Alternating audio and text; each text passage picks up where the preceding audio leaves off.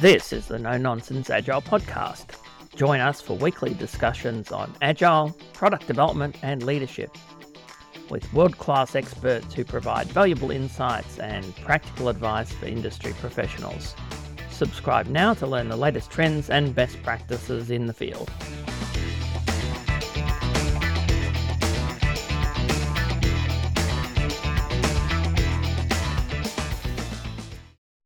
In this podcast, we talk to Stefan Wolpers about Scrum anti patterns and why so many organizations aren't getting the benefit from Scrum and Agile they expect.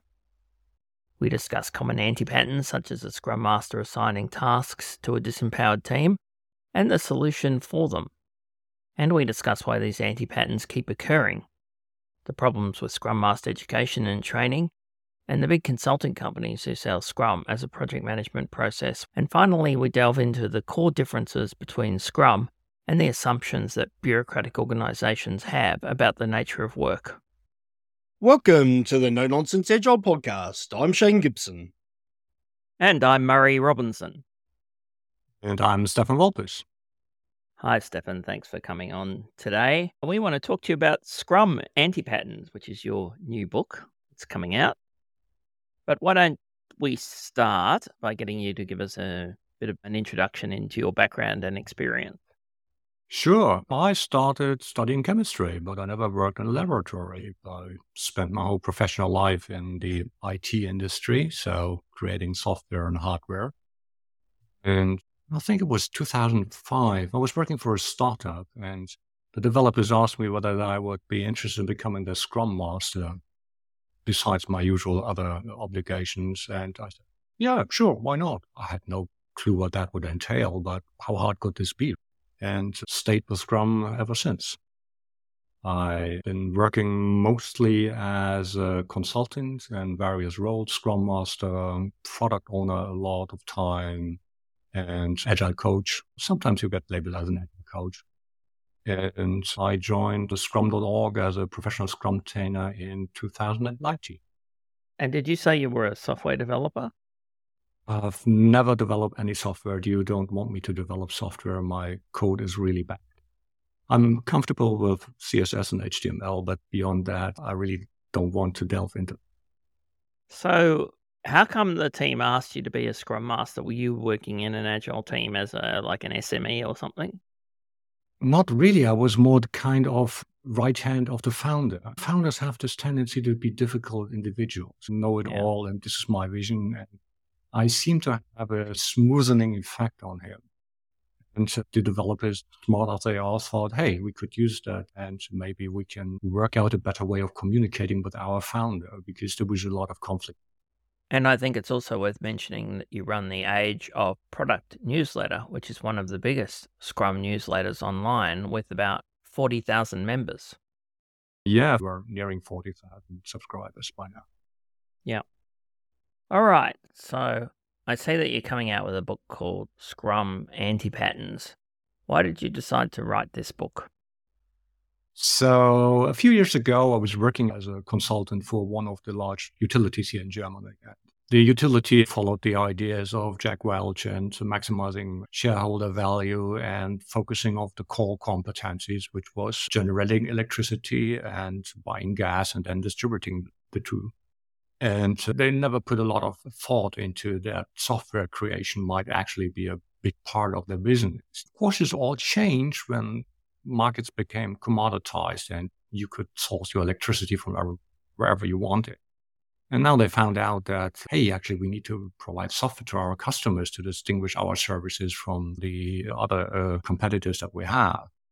I was located somewhere in the rural area, so I traveled there four days a week, and I started to take notes about my observations during my train ride. And then I started to write blog posts about anti-patterns. And then I aggregated the, the blog post into something that you could download from my website just to provide some kind of systematic approach to what I was observing. I'm a natural scientist by heart. I observe things, I take notes, and maybe I don't know exactly what I'm observing, but I sure can replicate it and I sure can analyze it at a later stage. That was the whole origin of these anti patterns. Are there a lot of teams that are doing Scrum and Agile poorly. What's the state of Agile at the moment? The tricky thing with Scrum is that it's intentionally incomplete as a framework. So you have to augment it. It doesn't work out of the box, which I believe is a very good thing because otherwise it would be very prescriptive. And the more prescriptive something is, then you move from a framework to a methodology. And I don't think that methodologies work in a complex environment because we very often have no idea how to solve a certain problem unless we slowly but steadily make progress inching forward to the solution. The question is how to augment it. There are first principles on the one side, how Scrum works. Please use Scrum only for complex adaptive problems. Otherwise, it might be a waste of your time. Think about the importance of having a high quality product, keeping technical debt at bay, because otherwise you won't make a lot of progress if you are a problem ridden technical application and you no longer can move anywhere. Embrace the idea of self management. This is mission critical. I mean, Scrum is remarkably egalitarian. There are no subclasses within the Scrum team. No one can tell anyone how to do things, when to do things. It's all checks and balances. And this is done so intentionally because you want the outcome to be a team effort. The team wins, the team loses. It's really simple. And then embrace the idea of having an actionable product backlog with branches out in this huge area of product discovery, product management. I mean, this is a very weak spot of, of Scrum. Scrum has by nature a tactical delivery framework. We're good at getting things out of the door. We're not really that good at identifying what is worth building in the first place. Hmm. Product owner somehow knows what this is, but there's no further indication on how they actually come to that conclusion. So this is the conflict that we're always facing with Scrum. And if you keep that in mind, it's not a surprise that people will come up with their way of working in Scrum that may comprise anti patterns if you have a more nuanced look at Scrum and how Scrum is supposed to work.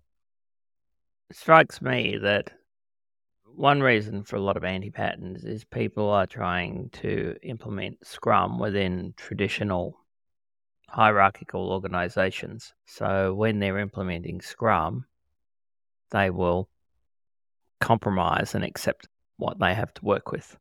There's just one book from Jeff Sutherland, Scrum, The Art of Doing Twice the Work in Half the Time. And I think a lot of the management folks just read the subtitle and say, awesome, now I get more bang for my buck. I want this. Because from a feature factory perspective driven, now I get more features, you know, quicker, earlier, maybe more reliable, and everything will smoothen in my organization and we will be able to meet our objectives here. But the case is actually that Scrum is an excellent probe to figure out all the things that are wrong in your organization. And you need to be prepared for that. I've never seen anyone trying to use Scrum was a conflict free endeavor where all were holding hands and singing kumbaya. Never happens. On the contrary, if you're really into maximizing value that you create for your customers per given period of time and available budget, this requires a lot of hard choices that you have to make. And so you really need to be open about this. And a lot of people will not like Scrum because no one has authority within the Scrum team. You can't tell a developer what to do when, where, and how. This is not how it's working. Self management is mission critical. And merely the fact of figuring out what self management in the context of the organization means is a huge undertaking. What does it mean, self management? You know, are they writing their paychecks in the end themselves? So what I really like to do is run delegation pokers from management through to figure out, okay, what understanding do we as a team, including our stakeholders, have what self-management means? And it's always amazing to see what people understand by the term self-management. It's not obvious, even if the term seems to be obvious to anyone else. And that, I believe, is why we have so many anti-patterns. People have assumptions and instead of talking about them and figuring out whether their, assumptions are reflecting reality, they just build on their assumptions. And then they are surprised that assumptions are not the assumptions of other people. So if we look at Scrum, you've talked about a difference between frameworks and methodologies, with methodologies being far more prescriptive and frameworks not. You've talked about Scrum being incomplete and a set of guidances that you have to fill in the blank. And so if we look at Scrum, do you think it's more principle based or more pattern based? What would you say? My version of Scrum is principle based. The patterns that emerge are really based on your environment. What kind of market are you working in? Is it highly regulated or is it more kind of Manchester capitalism style market that you're operating? Are you a small organization? Are you a large organization? Um, are you an established player? Are you a brand new player? How has your organization been developed? I was working in startups with five people, and two years later, there were 500. And I, I rest assured that your approach to solving problems changed during this phase of expansion.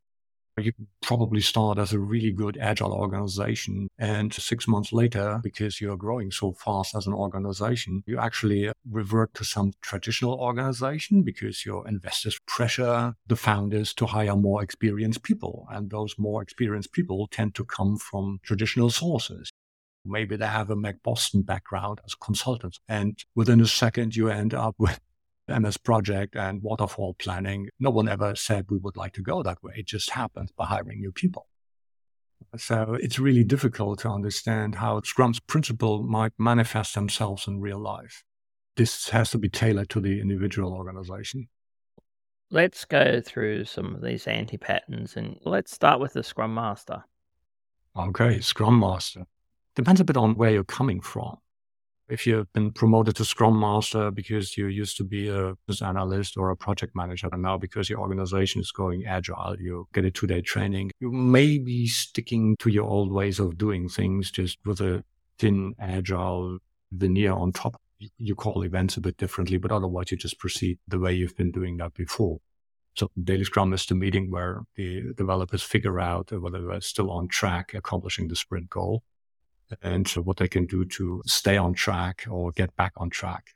Scrum Guide says we're responsible that it, but otherwise we don't have to do anything. Now, if you probably use more to project management uh, approach, you may be tempted to run the meeting. So you basically organize and facilitate the meeting, which actually is not your job. It's the developers meeting. So very, very simple. Or maybe you have the habit of keeping the Scrum team dependent by organizing meetings, purchasing and organizing stickies and sharpies, taking notes, updating Jira. So really classic secretarial task here. Certainly is not your job as a Scrum Master. I've never met anyone who had no idea how to get new stickies, or either by purchasing them from the department local or by organizing them from the neighboring team when they have lunch. And this never happened. It's not my job to organize stickies. Maybe you succumb to the idea that as your job as Scrum Master is to create extensive reporting to your superiors how well the team is performing. So you spend most of your time in assembling these kind of uh, metrics and then aggregate them into reports. The, the metric I've ever seen in that respect was story points per developer per sprint because Scrum is a team sport. We win as a team. The team accomplishes the sprint goal. It's, it's not the, the contribution of the single individual. I'm assuming you're talking about points delivered, not points estimated. They didn't care how well they estimated. They only cared what points actually delivered.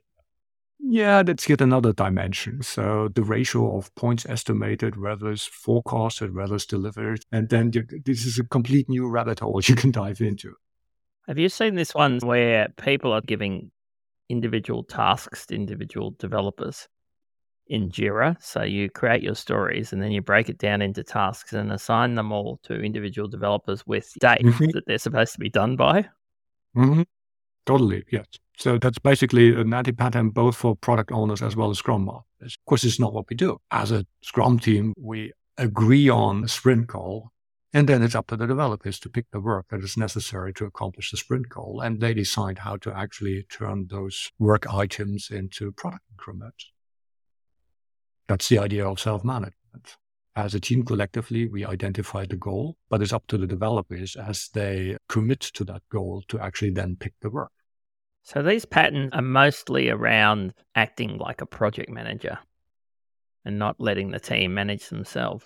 I think a lot of anti patterns derive from this need to be in control. will have the perceived feeling of being in control. Of course, the whole idea is an illusion. In a complex environment, you're not in control of anything. Uh, the best you can do is build a resilient system that can deal with problems that you run into. In my experience, a lot of these issues arise from this classic idea of, okay, let's do planning. If we fail to accomplish a goal, it's because we did not plan adequately in advance. So next time we plan more. We take into consideration more of prospective problems and how to deal with them. And then you have this vicious cycle that you never can break out. I think it's very human that we want to be in control.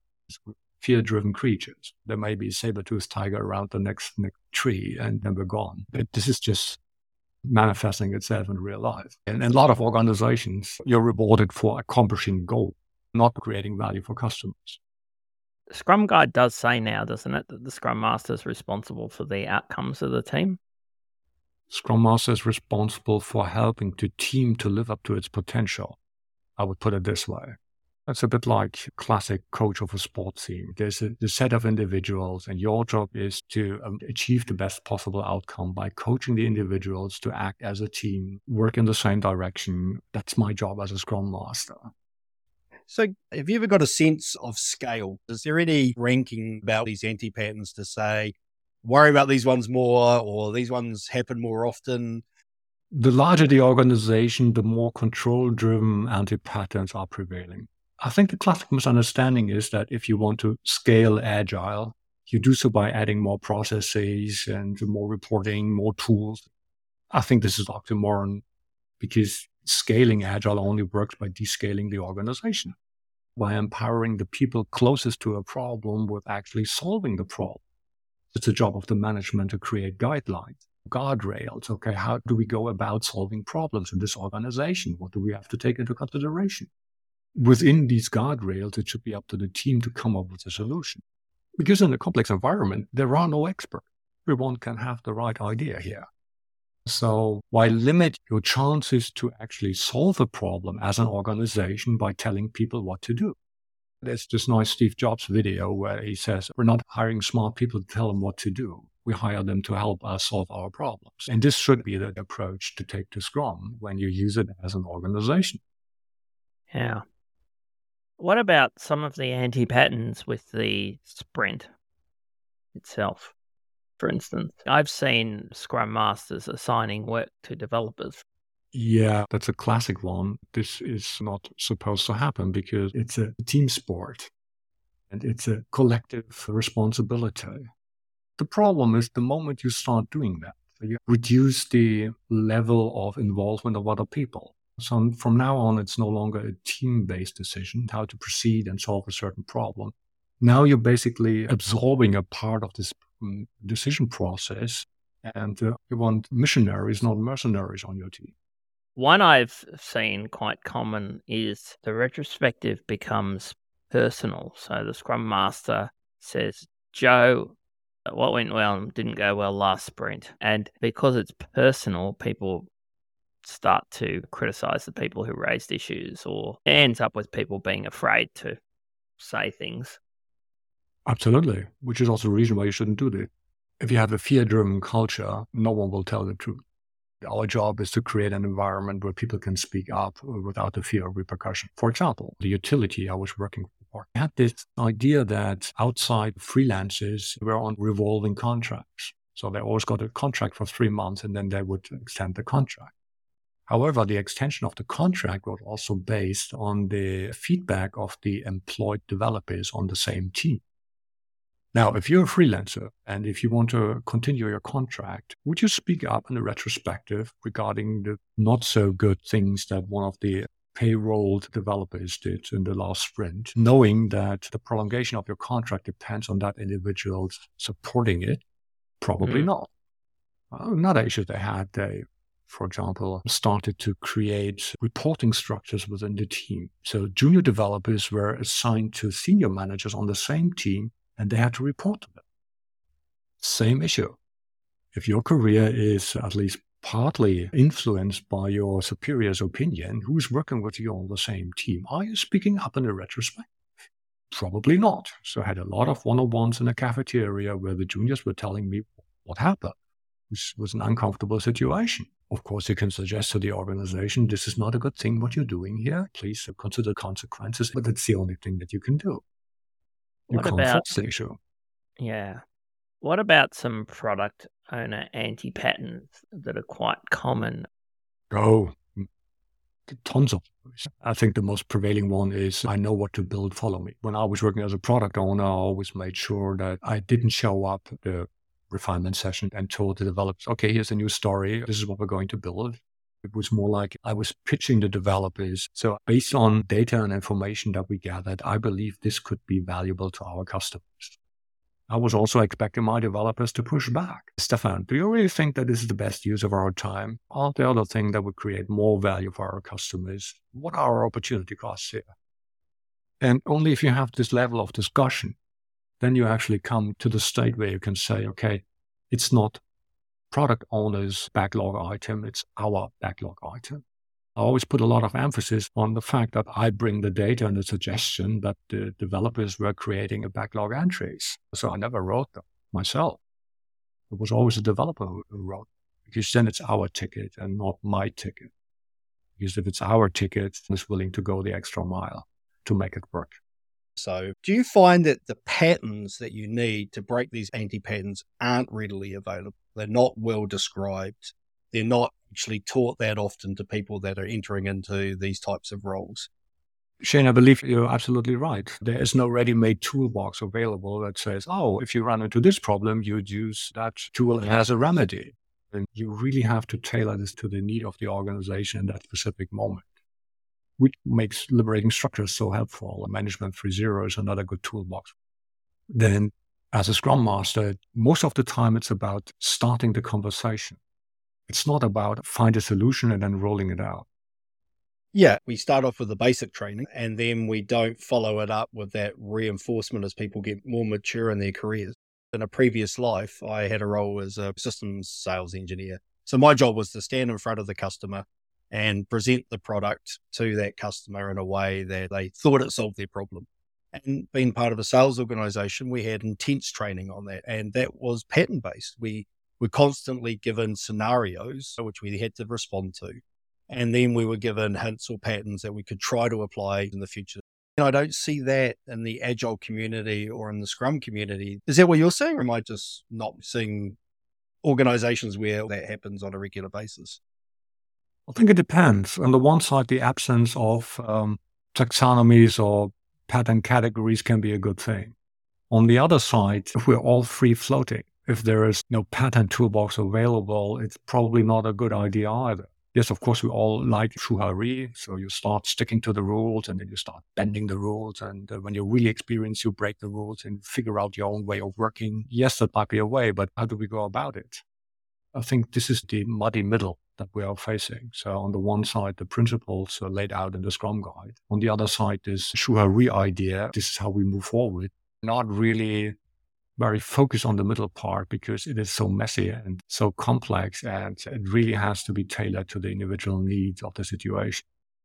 Yeah, one thing I really love about the agile community is it is so open at sharing and it's follows almost an open source principle. Lots of people publish things they found useful so other people can pick it up. So there is that whole philosophy of sharing patterns amongst the community. Yet somehow we see anti patterns happening. And do you think we see anti patterns happening for people that are starting their journey into agile? They're just natural places that they fall, or it's learned behavior from the previous ways they've worked. So they just naturally fall into those traps. And then as you get more and more mature, you tend to find or learn patterns that will break those anti patterns. So is it just a maturity and experience problem? Most of the time, people do not do this uh, deliberately. Probably they don't even recognize it. It's certainly part of previous behavior that it worked in the past, or why shouldn't it work here? And then we're not reflecting about what is happening. Probably we take retrospectives not as seriously as we should take most of the time. And it's an issue addressing the elephant in the room. And if we decide not to address issues, we're on the path that is leading us out of the agile realm. And then we end up somewhere else. We're not getting paid to practice Scrum, but solve our customers' problems. maybe somewhere outside of this realm, there is a path to creating value for our customer, which is totally fine. But the deliberate idea to say, okay, we need to talk about this, something is going wrong, and we have the capabilities to do better here. Let's talk about this. Is really, really challenging. Do you find that that way of describing these anti patterns actually gives people a shared language? So then they can have a conversation amongst their team saying, Hey, I think we're actually doing this anti pattern. What does everybody else think? Yeah. And if they agree, then it's a case of, okay, what are we going to do to fix it? Because actually we're not happy with that way of working. You think that shared language is really important? Absolutely. That was one of the main driving ideas behind this. In my experience, it's easier if you can pull out a book and say, look, this is what's happening here. And this is probably not a good thing. I think we can do better here. What do you think? Shall we use an as retrospective to talk about this issue? Ideally, those topics can all come up intrinsically driven out of the communication within the team. But there are a lot of environments where this is not going to happen. It strikes me that one of the most fundamental ideas in Agile is that we're going to be open and honest with our thinking and our communications. So if you're doing your retrospectives properly, then if any of these issues we're talking about are a problem, they should come up in the retrospective and the team can talk about how they can solve them. It should be that way, yes. But very often it's not. Well, why not, though? It's an endless list of reasons why that might be, starting with the individual contributor who is fearful of speaking out in public. I always suggest teams run anonymous surveys before you have a retrospective and repeat the same questions. My favorite set of questions is very simple two minute survey.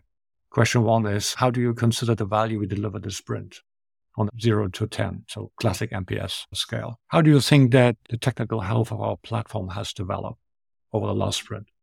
Would you recommend an open position in this organization to a good friend who has an agile mindset? And my last question always is Is this the time of your life or are you looking for a new job? I really like to run these surveys before every single retrospective It's an anonymous survey. So if you see that for the last two sprints, the quality of your tech stack has been dropping, maybe it's correlated with the deadline that sales pushed on. But then you should really talk about this. And now you have data that you can use to talk about this. This is not a hunch of one of the team members. This is cold, hard data. And that helps to start conversations. You need to give the people a few supportive means to get the discussion going. Here's one I got in the Slack channel the other day, and the problem was the developers on the team were constantly grabbing multiple work in progress off the board, working on them at the same time, and delivering none of them at the beginning. So that common multitasking anti pattern. Do you have a pattern to solve that? I had the same problem with one team in the past. So a lot of work in progress, nothing was done, and everyone was totally busy. They were not exchanging ideas, they were not helping each other. They were totally frantic at the end of the sprint, getting things out of or I said, you put so much effort into here. Slow down, think about what we're doing. Is there a way we can do this? We used a physical board at the time. And so we came up with dedicating space. So work in progress limit, not just visualizing in Jira or something like that, but really having a space. And we had this rule, okay, when the space is occupied, no one puts any more work in here. And you start working on the column that is most congested. And we coupled this with our daily scrums. We were always walking the ball. So we started with the column that was closest to done. And then we thought, okay, what can we do today to actually get these uh, issues that we have in this column into done. And then we moved on to the next column. And sooner or later, the team picked up on this and said, hey, actually, this is a better way of working than we used to work before. When they focused on limiting work in progress and abandoning this crazy idea of multitasking, the flow metrics improved. Cycle time went down, and stakeholders were much more pleased with the work of the team. It was less stressful, received more praise, customers were more happy. It was win win win. But it took several months to get, you can't switch it on. Okay. The other fundamental issue I see a lot, Stefan, is that the team is improving in dealing with their issues, but they are blocked by a lot of issues in the surrounding system, in the environment that they work in. Issues often due to dependencies on other teams, or there's some centralized process that they have to follow. So management often see Scrum as a team thing. The team's not performing, the team needs to get better, but the team are getting better. And actually, the problem is the organization system that they're in. And then somehow the team is not able to get those issues resolved. Do you see that as being a common cause? It's a common issue in larger organizations because Scrum is always designed around one team one team that has all the competencies to deliver end to end and it's in complete control of what they're doing. And uh, of course, this is not reflected in larger organizations and how you typically work. How many products are supported by a single Scrum team? Very few.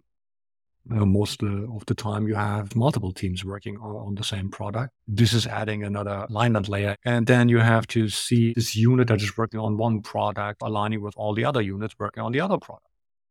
And very quickly, you end up figuring out how we set up the whole system. And it's easier said than done because we tend to ship the org chart. And this is not very compatible with the basic idea of Scrum cross functional independent teams that shall solve customer problems on their own because the organization empowers them to do so. So that is really the ideal that we always have. Mm-hmm. Reality is very often very different. Yeah. But the Scrum Master is supposed to be responsible for helping them raise these issues with management and help management to resolve them, aren't they? Absolutely. I'm not saying that you shouldn't work on that, but on the other side, you have to distinguish between these two different areas. On the one side, the team itself can optimize how the team is working to a certain extent. Beyond that, it's out of their control. And after that, you actually have to work with the organization to move the whole situation in the right direction, which would imply thinking about how are we structuring our work? How are we doing? Is it absolutely necessary that we have components that are merely controlled by a component team and no one else is allowed to touch them? So coming up with different ideas. This is a lengthy process and it starts with opening discussions because as humans, we all play a status game. Never underestimate the importance of the status game. There are always people who have a vested interest in preserving the status quo because their network is built on the status quo. They invested a lot of time, a large part of their career into building this. And now you're suggesting that you should change everything so that your Scrum team can be more productive. Why would you do that as a protagonist of the existing system? And actually, Scrum is not designed to solve these issues. It's really something that you have to solve at a different level with support of other people. Yeah, I guess the other thing we see a lot of these days is either the Scrum Masters themselves are really inexperienced because there's been a lot of new Scrum Masters coming in to the field, or you've got a bunch of consultants who are recommending things, particularly from the SAFe school of thought or from the Spotify model, McBain School of Management Consulting. You're getting people who don't understand and never been part of a good agile team telling people how to do all this stuff now. Do you see that? Absolutely. The issue is that many people do not have hands on experience in developing products. It mm. doesn't have to be as a developer, but on the product side or sales side, could be customer care people too. Just this idea okay, our customers have a problem and we would like to help them fix that problem. How do we best go about it? This is a fundamental experience that you need to have to appreciate what Scrum is providing. If you start with Scrum by reading the Scrum Guide, how far can you take this approach? I don't think very far because you'll probably become interpreting the Scrum Guide literally. Then you have a bit more ideologic approach to Scrum, or you say it's an augmentable framework. Let's just put in whatever there is and call it Scrum. Maybe you just continue what you've been doing anyway, but now you call it differently. So the good people I know in the industry all, always have a long experience and they always started on the product side. Either creating the product, thinking about the product, supporting your customers, selling the product. So they're always product related. They have hands on experience. Mm-hmm. Very often, it's not a deliberate career decision. It's more a kind of occasion that you rise to accept. I never thought I would like to do Scrum. I never knew this way of working had a name in the beginning. I was just following what developers did in my little start 18 years ago or so. And I thought, hey, this makes sense. It's a good way of working. At the time, I didn't know that they were also using extreme programming practices at the same time. So, but to me, it looks, hey, this all makes sense. Let's do it this way. Yeah, well, there seems to be plenty of people who are doing things which are agile, but they don't call Scrum or Agile. We're hearing this from some of the Silicon Valley teams. They just say they do what works. Totally fine. So, I mean, if you're still doing Scrum after three years, you probably haven't learned a lot. I wanted to ask you how much responsibility does Scrum have for these problems? So we say Scrum is easy to learn and difficult to master. And maybe Scrum is like a unicycle. It's very simple. It's got one wheel. Somebody can show you how to ride it. But actually, it's very difficult to ride down the road or to do tricks. So maybe the problem here is we shouldn't even be riding a unicycle at all. It's the unicycle's fault. I like the metaphor of a unicycle. It's a very good visualization. Because what they don't tell you is you on, do not only have to ride the unicycle, you have to juggle as well. And then it's getting really, really tricky. And a lot of people underestimate that part. Yeah, but does Scrum have any responsibility for these anti patterns? Mm, mainly, I would say no. I think the intentional incomplete is a good thing, but less prescriptive. It provides room for breathing, finding your way of working in any given situation. So I, I think it's, it's a good approach. On the other side, there are aspects where Scrum could point better in the right direction. So the Achilles' heel is the product owner and the assumption that the product owner knows what is worth building, which is absolutely not the case. And I don't think that the product owner should be the person who knows whatever is worth building. Just the individual that needs to figure out what is worth building in collaboration with the stakeholders and the rest of the team and then make a decision. Yeah, I agree with you. Product management is a huge field all on its own. It's as big as engineering as a field. People were doing it in the 50s and 60s. So, yeah, I think there's not many product owners who know how to be a product manager. All right. Perhaps we should go to summary. Look, it's been an interesting podcast because we've jumped between the detail of some of the anti patterns and the kind of principle or pattern of anti patterns. I like the way you defined that methodologies are prescriptive and they don't work in complex environments. So, what we need is frameworks or approaches or what I call ways of working, which give guidance but aren't prescriptive. That aligns a lot with the way I think. I love the fact that you said Scrum is incomplete and that's okay. It's designed for complex adaptive problems. If you don't have complex adaptive problems, it may not be the best thing for you to use. There may be other ways of working. There are other options that are okay.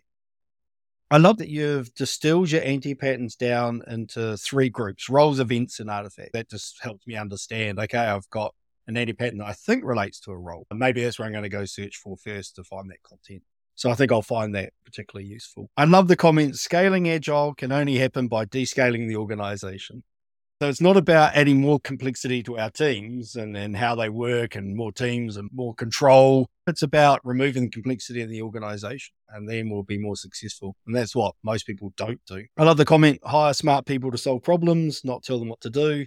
Again, it's one of the core principles. We have a bunch of people who know how to do their job. Get the hell out of the way and let them get on and do their job and then give them the support they need to be successful.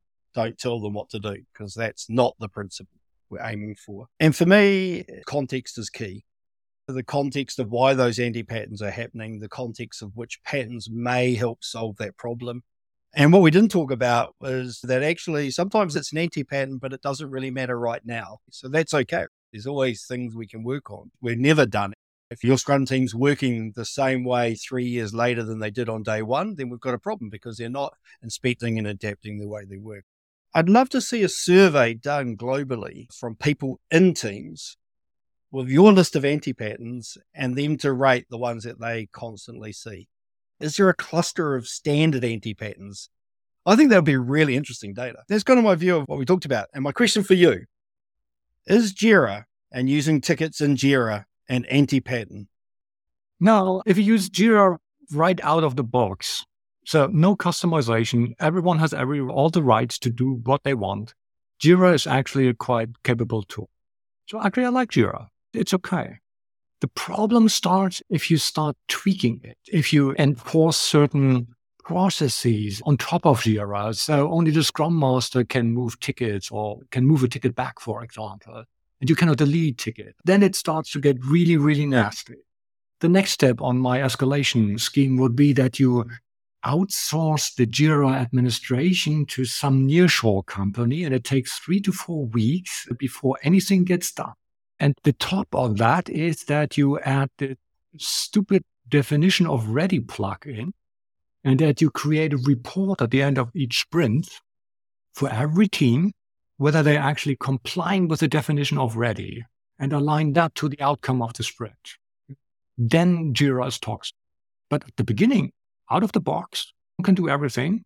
Fine. It's a good tool. I'm going to agree with everything you've said on this podcast, except for that. It's a factory system. It's based on tickets. We don't work on tickets. We work on jobs to be done to get outcome or value for our customers.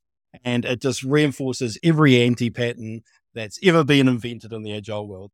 So I don't mind it like you. I quite like the vanilla scrum and Kanban with no rules, no adjustments. The only thing you can still stuff it up, even with using everything vanilla, is using tasks and subtasks too much. So you have a user story, and then the Scrum Master creates all of these tasks and subtasks for each tiny little bit of work and then assigns them to people or they assign them to each other. But then you can't see what the hell's going on with the story because you just get yeah. I've completed this task and that task. Is the story done? I don't know. That's somebody else's responsibility. Yeah, yeah, that's an issue. And then they start uh, estimating subtasks and stuff like that, and then you're walking in the wrong direction.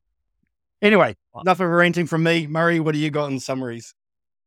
Yeah, we decided we wanted to talk about anti patterns because that's the book coming out.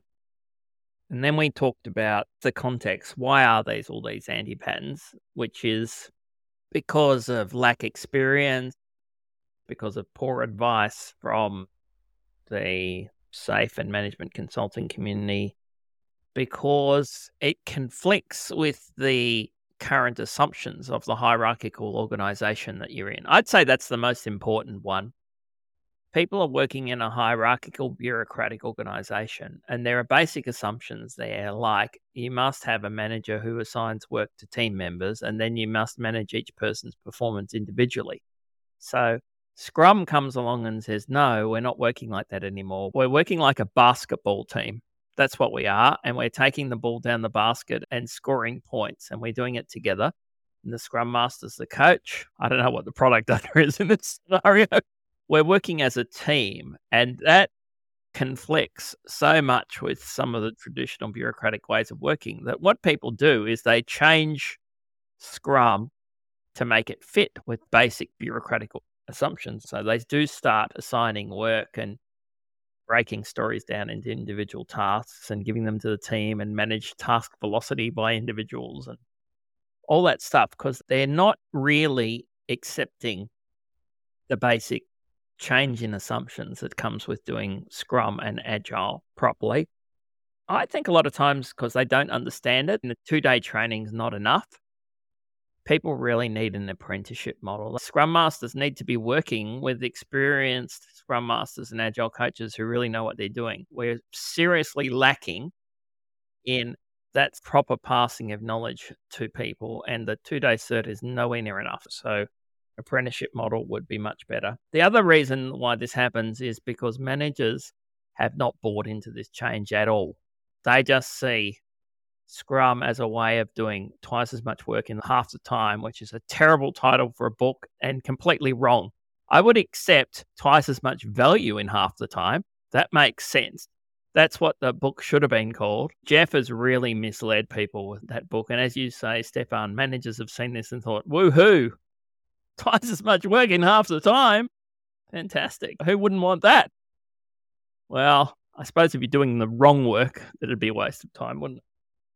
So this is why it's happening. There's these basic mismatch of assumptions and values leading to people to distort Scrum into something more familiar with their bureaucratic organization.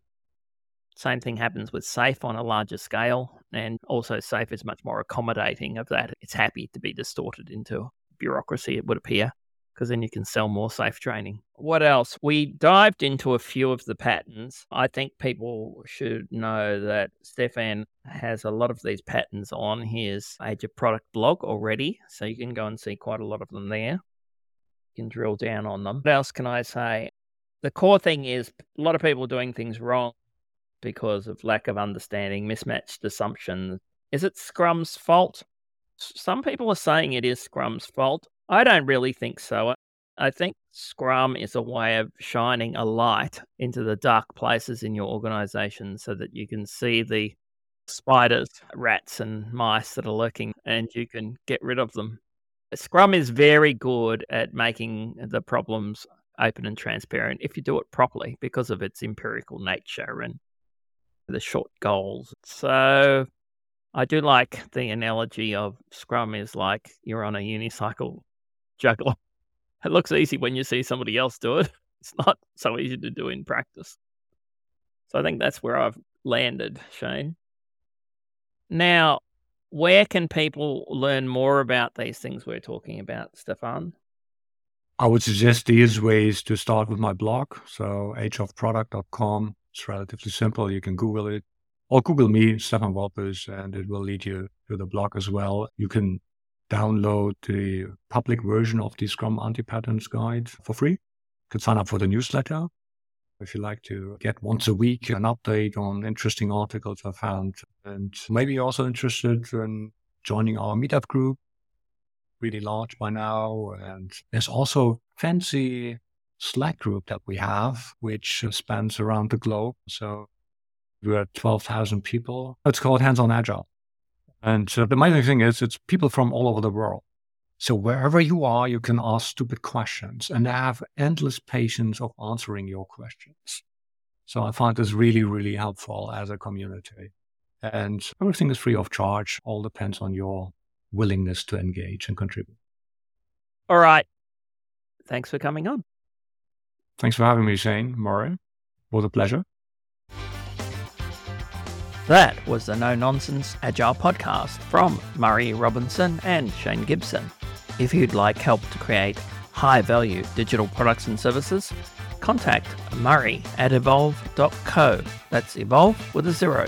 Thanks for listening.